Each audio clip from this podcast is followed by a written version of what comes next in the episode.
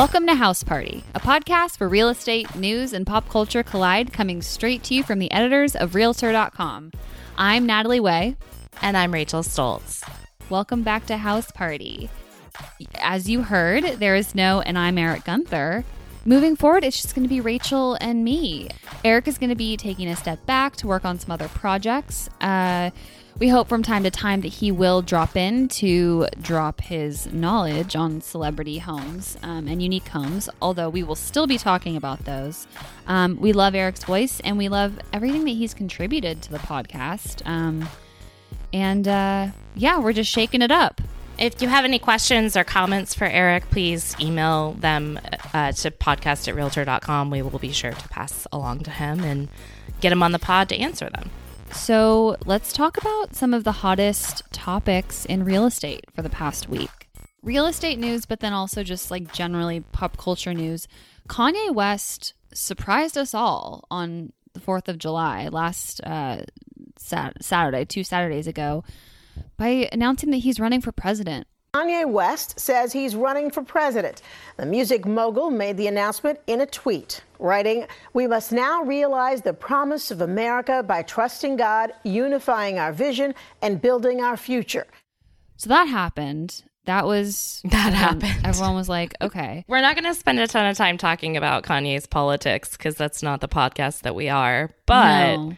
we did want to take this opportunity to take another look at what he's doing in Wyoming. Um, I know we talked about it on a podcast months ago about this big spread of land that he's bought in, in Wyoming to kind of build a real estate empire. Mm-hmm. So we wanted to take another look at, at what's going on there. How is it coming? Yeah, so he owns this place in Wyoming. It's a 9,000 acre ranch. Um, it's located in Cody, Wyoming. It was current. It was it was listed for 14 million the final purchase price is was undisclosed, so we're not exactly sure how much he paid for it.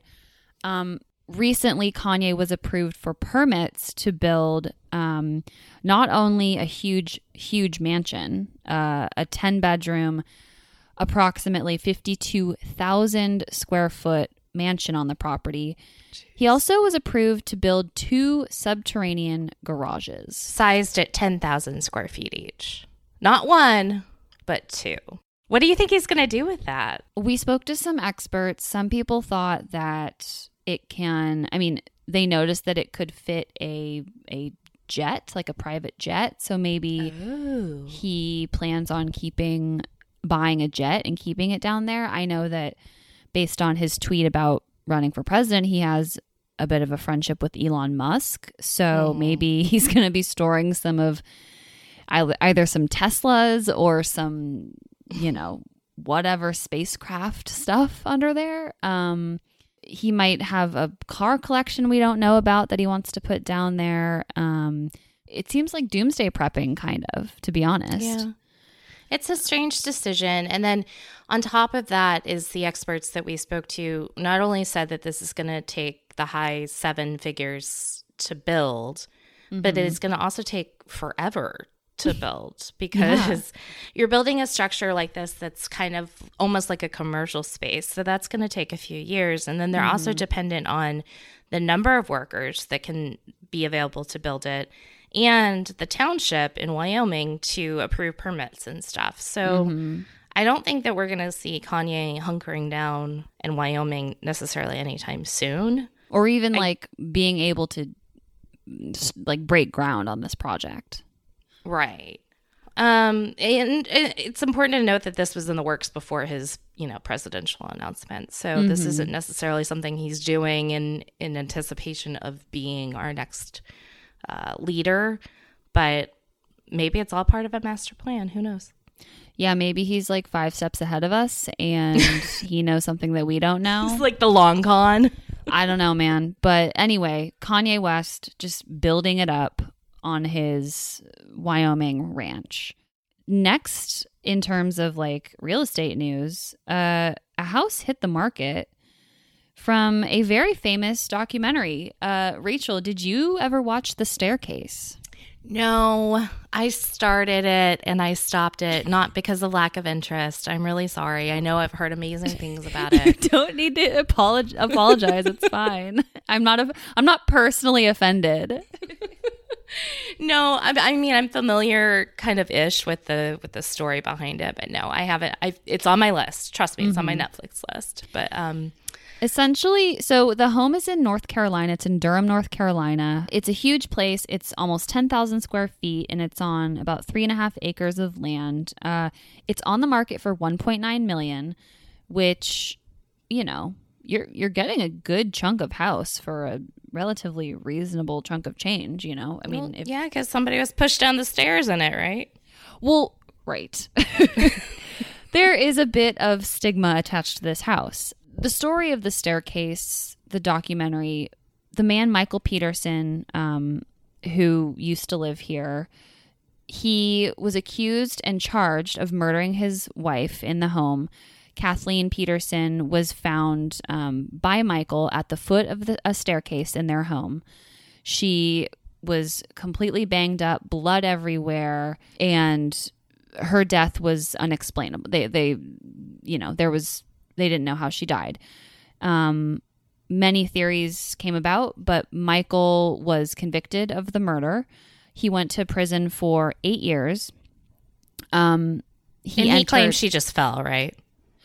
He claimed she fell. You know, there's just so much, and and that's the documentary does a really good job of going into all the little nitty gritty details. So if you're interested in true crime, it's a good one to check out. It's on Netflix, and it's also worth noting that Peterson is not the one yeah, Peterson's not the one selling this house right now. He it was it was sold in 2004. It changed hands again in 2008. And so you're not buying directly from Michael Peterson. However, for some people that would still be a deal breaker. Right. The fact that she died in the house. Um, yeah. The other thing I thought was interesting is that this, the same home was the fictional set in the 1990 movie The Handmaid's Tale. Mm-hmm. Not the mm-hmm. show, not the Netflix show with Elisabeth Moss, but the movie in 1990 with um, Robert Duvall, Faye Dunaway, and uh, Natasha Richardson. It's it's a house with a with a weird history. Maybe we should get into why you have feelings, strong feelings about this house. Well, um, you asked me yesterday, and we didn't talk about this at length, but you said, "Would you, Rachel, buy a house that had this kind of stigma attached, whether or not she was murdered, but somebody who died and was the subject of this big documentary. And my answer was my first reason for not buying it would be I think it's ugly. Mm-hmm. Um, it's just, it's not ugly. It's just not my style. It's extremely colonial. It's extremely just kind of antiquated looking and not in the best way. Yeah. And the decor, which I know can be re- a lot of it can be removed, but it's just hideous. I mean, they have candelabras in the it's, living room and a lot of red velvet. It's just over the top. It's ridiculous. There's like Versailles vibes. Yeah, I mean, totally. Like there's like gold leaf side console tables and the yeah, the great red carpet. I'm just like, what who is this okay. Like who who are you trying to appeal to? um, exactly with these, with these photos. Who is your target audience here? Yeah, it's. I mean, I do appreciate the this the exterior siding, the white exterior siding with the black shutters, very traditional. There's some really cool molding throughout the house. Um, the grand staircase in the foyer is actually i think that's pretty cool it's important we should note they show the grand staircase in the foyer but the listing photos make a point not to show the back staircase where yes. she fell down don't expect to see the crime scene photo. yeah. Photo. And if you want to check out this house, we forgot to mention at the top, um, if you want to check out this house, it's 1810 Cedar Street in Durham, North Carolina. Yep. I think this house just needs someone who A is not afraid of a stigmatized property and B has the imagination to modernize this this older home. Uh, Ooh, you know what this house would be good for? What? That show on Quibi that we recapped, Murder House Flip. Murder House Flip, absolutely. Yeah. They should. I can't even remember their names now, but they should come in and flip this house. Well, I just, I just discontinued my I suspended my my Quibi subscription. As did I. Don't tell anybody. As did like 94% of the people who got the the trial subscription. So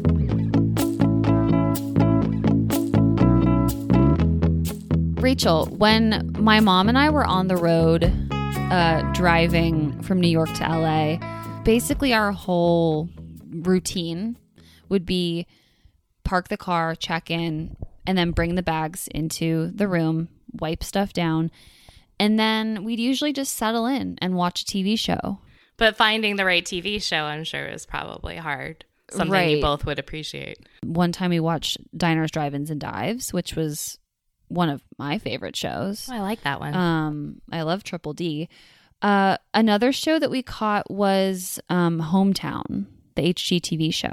and we've been writing about Hometown for a while now. Yeah. Uh, Hometown's kind of become, I feel like, a sleeper hit. Like I had not heard of it at all, and now I'm hearing about it everywhere. Mm-hmm. Um, again, it's on HGTV, and it features this couple, Ben and Erin Napier, and they restore historic homes in their town of Laurel, Mississippi. And their their big focus is on uh, historic preservation and basically revitalizing this grungy community into the glory of its former self. Yeah. And uh, I think I've always sort of gotten the impression that they wanted to be sort of like the next Chip and Jo, but I had not tuned into an episode. You had not until your road trip. You and I both recently watched. Let's discuss. What did you think? Well, if you're going to hometown, if you're tuning into hometown to expect to get the same energy energy from uh, I, uh, that you get from Fixer Upper, it's not it's not going to happen. It's a Right. very different tone. It's a very different pace of a show. The similarities are there on the surface level. You have the two hosts, a, a married couple, man and a woman. Um, they are rehabbing homes and there's a lot of discourse about revitalizing the town that they live in just like chip and jo have just taken waco by storm and really made it a destination. I think that's what ben and erin hope to do for for laurel. They have a lot of love for their hometown. But yeah like i said the, the pace Comma, but. Comma but the pace is a lot slower. Ben is not as zany as chip yeah, well, who could be? um, and they're both. I mean, Erin and Ben are both just this as sweet as can be. Like, I yeah, would- they're lovely. yeah, they're lovely. I would let them, and they're they're very telegenic. I understand why the show is so popular, um, but if you are tuning in to hometown, having it be Fixer Upper 2.0, it's not. But if you are into historic renovations and you want to see uh, how a couple of craftspeople take something and really preserve the historic nature of it, I thought that was pretty cool. Yeah, And again, if you want to watch Hometown, it is on um, it's on Hulu, but only season one is on Hulu. I watched on YouTube. This was season uh, four, episode eleven, and it was uh, called the Phillips Stein House. This was the episode I watched because we were able, luckily, to get in touch with the participant in this episode, Rhonda Phillips yeah. and get all the behind the scenes scoop of how everything went down. So please enjoy our interview with Rhonda. So we're here with Rhonda Phillips, who is featured on season four, episode 11 of the HGTV show Hometown. Rhonda, thank you so much for joining us. Oh, it's a pleasure to be here, and uh, thank you for inviting me. No worries. So, Rhonda, you are um, the dean of the Honors College at Purdue University in Indiana, um, and you grew up in it's Bassfield, Mississippi. That's right. Yes. I am. Okay. And so that's kind of that that was your connection to Laurel, um, Mississippi, where the show Hometown takes place. And that sparked your interest in Hometown. Um, what else attracted you to the show? Um, and why did you apply to be on the show? Oh, sure. Well, you know, I've I've been involved uh, for a very long time in community development work, um, both you know as a academic, but also as a practitioner prior to that, working with communities um, both in the U.S. and abroad to just help make things better for the people who live there. And so when Hometown was first uh, announced, of course, I was really interested because it's very near where I grew up. And um, I saw it as a way that the Napiers were trying to help redevelop their town, which is a mm-hmm. sort of a smallish town, but it has a, a nice fabric of historical properties and homes that have been there for a long time. And it was really just a way to connect back to two interests. One, this idea of going home and having roots in the place that I grew up.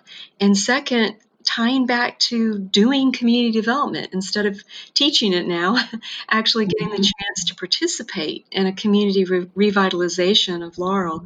That's awesome. Um, how did you get cast on the show? What was the process of that? I, it was uh, one night in uh, February. We had a, a horrific winter storm come through with a blizzard, and the winds were howling.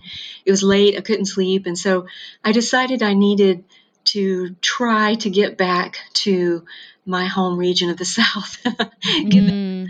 this this brutal winter weather I was experiencing. And, and after seven years of it, I'd just gotten to the point where I'm like, okay, it's time to figure this out. And um, I went online and I started looking at the show. And of course, I went to the HGTV website and read about hometown there. It turns out there was a media production company that um, produces Hometown, and there was a contact. So my first point of contact was um, really to to reach out to the production company, um, RTR Media, and ask them if if there's any possibility that I could talk to the Napiers about community development because my idea was mm-hmm. to interview them first for you know to get some feedback on what they're doing for community development from very sort of a professional standpoint and um, I mentioned that at some point I'd love to have a place back home. And so one thing sort of led to another, and we kept c- conversing, and and um, it just sort of unfurled that the best choice was you know, for me to, to try to be on the show,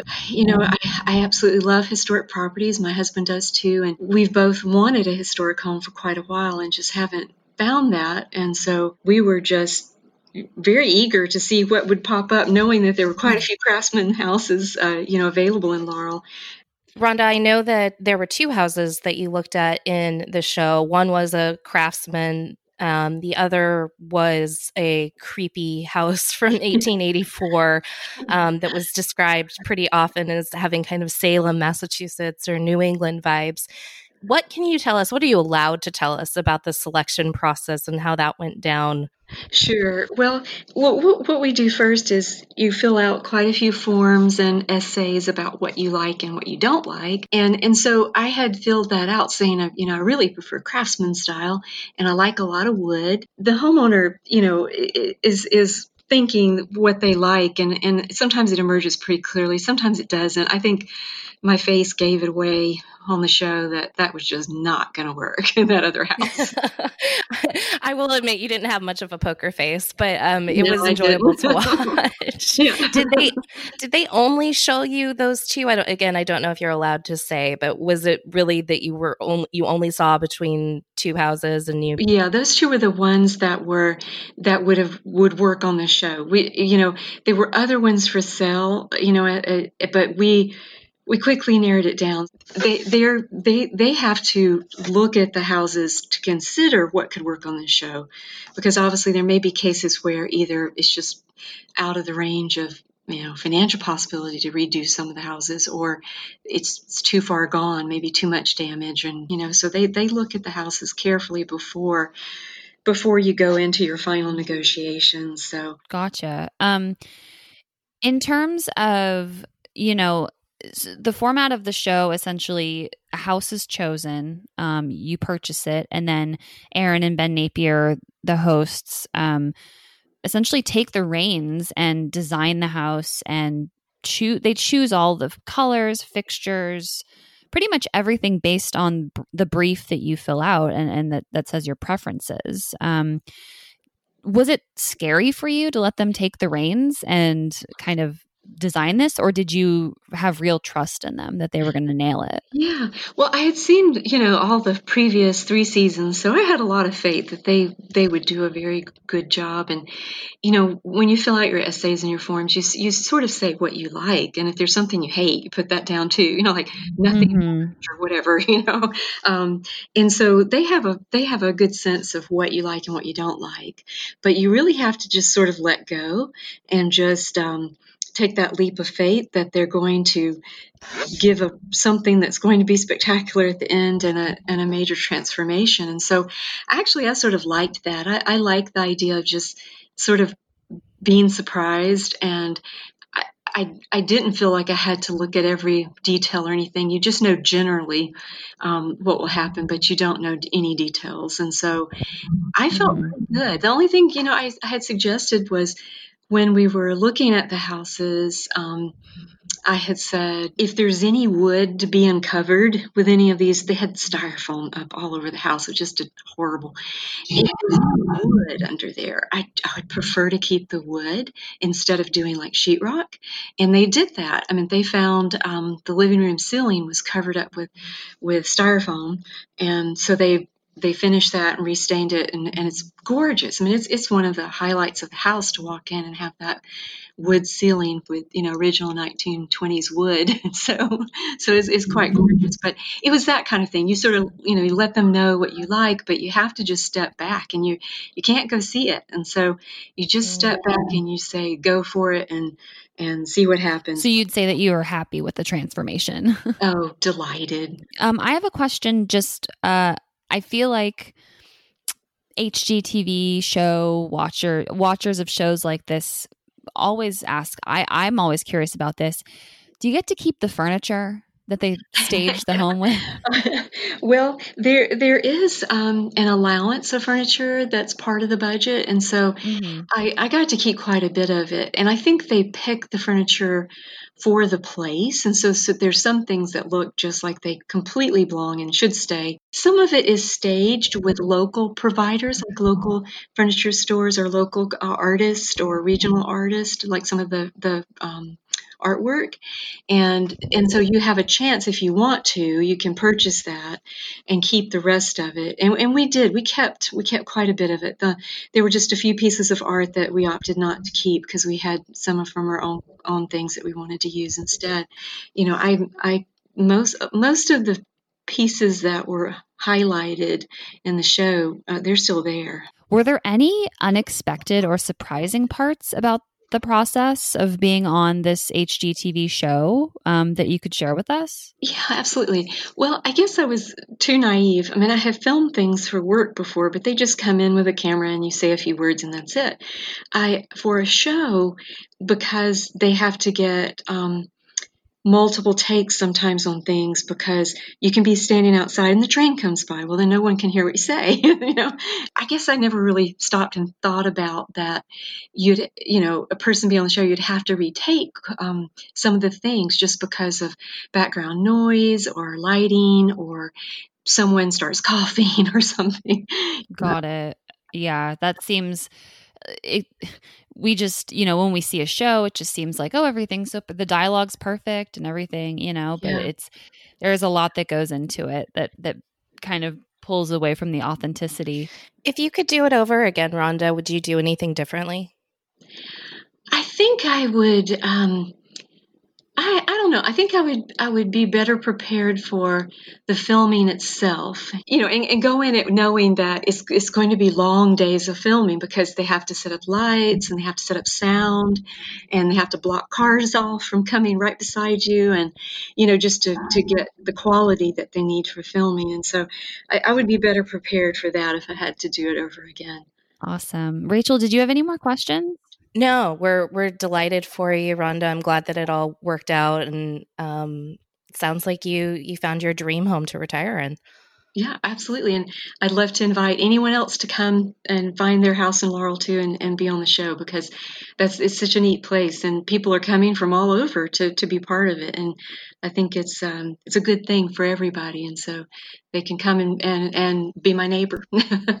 I love that. Um, all right. Well, Rhonda, thank you so much for joining us today. Um, we're really glad we could sit down with you and chat about your experience. Yeah, it was it was delightful. Great. All right. Well, you have a great day. Thank you again.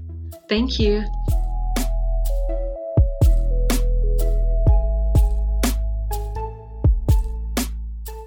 All right, it's time for winners and losers. This is a segment at the end of the episode where we will discuss celebrities and homes that they bought, sold, or rented.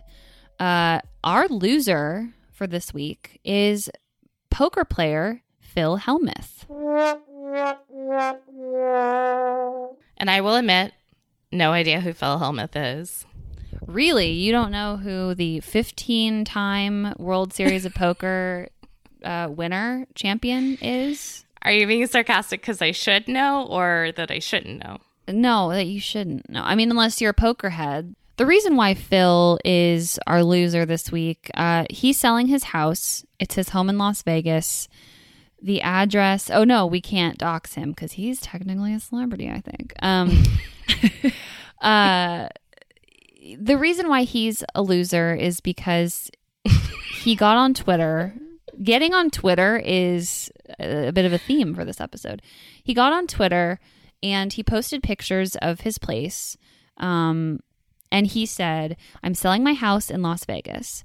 It's in the Las Vegas Country Club, 2909. Oh, he doxed himself, 2909 Bel Air Drive. Before we listed on MLS, I thought I would give social media a shot. Reach out to Karina if you're interested. Karina's his real estate agent. Uh, 430K, hashtag positivity. positivity. So he proceeded And then get- what followed was brutal. Like Twitter just roasted the crap out of this guy. Right. He was roasted for a number of reasons. Um, the decor is but ugly. The the home is very ugly. I'm I'm sorry. Like it's objectively ugly, right? It's objectively old. Um someone said like 1986 called, they want their decor back, you know. Yeah. So people were commenting on that. They were commenting on the fact that it's priced higher than comps in the area. So they're like, do you take us for fools? Why like Right. we're not going to overpay for your house? Um and then some people even thought that it could have been in foreclosure. Yeah. There is a lot of speculation in the Twitter feed. Um, we'll leave it to you guys to go check it out. We have a story on realtor.com slash news if you want to look it up, realtor.com slash news, and then Phil Hellmuth. We have the whole uh, Twitter, a link to the Twitter feed there. But The reason that we, I mean, cuz you can't just call someone a loser for getting roasted on Twitter. yeah, I mean, that was an unfortunate side effect that he got roasted after deciding to sell his home on Twitter. But we're calling him a loser because why are we calling him a loser? We're calling him a loser because this just doesn't seem like the best way to show that you're serious about selling a property going online. Um, I don't know. It just it seemed like a weird tactic to put it up before it was even on the MLS. It kind of it did seem like a bit of a publicity stunt because it's not actually on the MLS yet. Yeah, he's our loser because he I guess also because he price he priced the home over its value. So Yeah, and got out ahead of it on social media before the before the MLS. It just seems like he did things kind of backward. I don't think that we're necessarily criticizing advertising your home on social media, but mm-hmm. probably not best to, for that to be your first step before working with an agent and posting it on the MLS. right. Um, he just really jumped the gun and gave people an opportunity to roast it and, frankly, kind of bring the value of it down um, with all of the the hate talk. It's So- kind of backfiring. Yeah, it's it's if he wanted to use this as a strategy to sell the home, I don't know if you're I don't know if it was the best decision. yeah. I know there's that old adage of any publicity is good publicity, but in this case, I would say that is not the case for poor poker pro Phil Hellmuth. Yeah, he he has a, a tell. We picked up on his tell and his tell Oh. is Nice poker pun. he he showed his hand and he had oh, all he look had, at you he put all his cards on the table he had yeah and they were all bad um okay let's move on to our winner our winner is a young man by the name ew why would Why'd i say, say it like that Okay, our winner is Jason Duggar. He is 20 years old. He's one of the Duggar children, of course, from the famous Duggar family.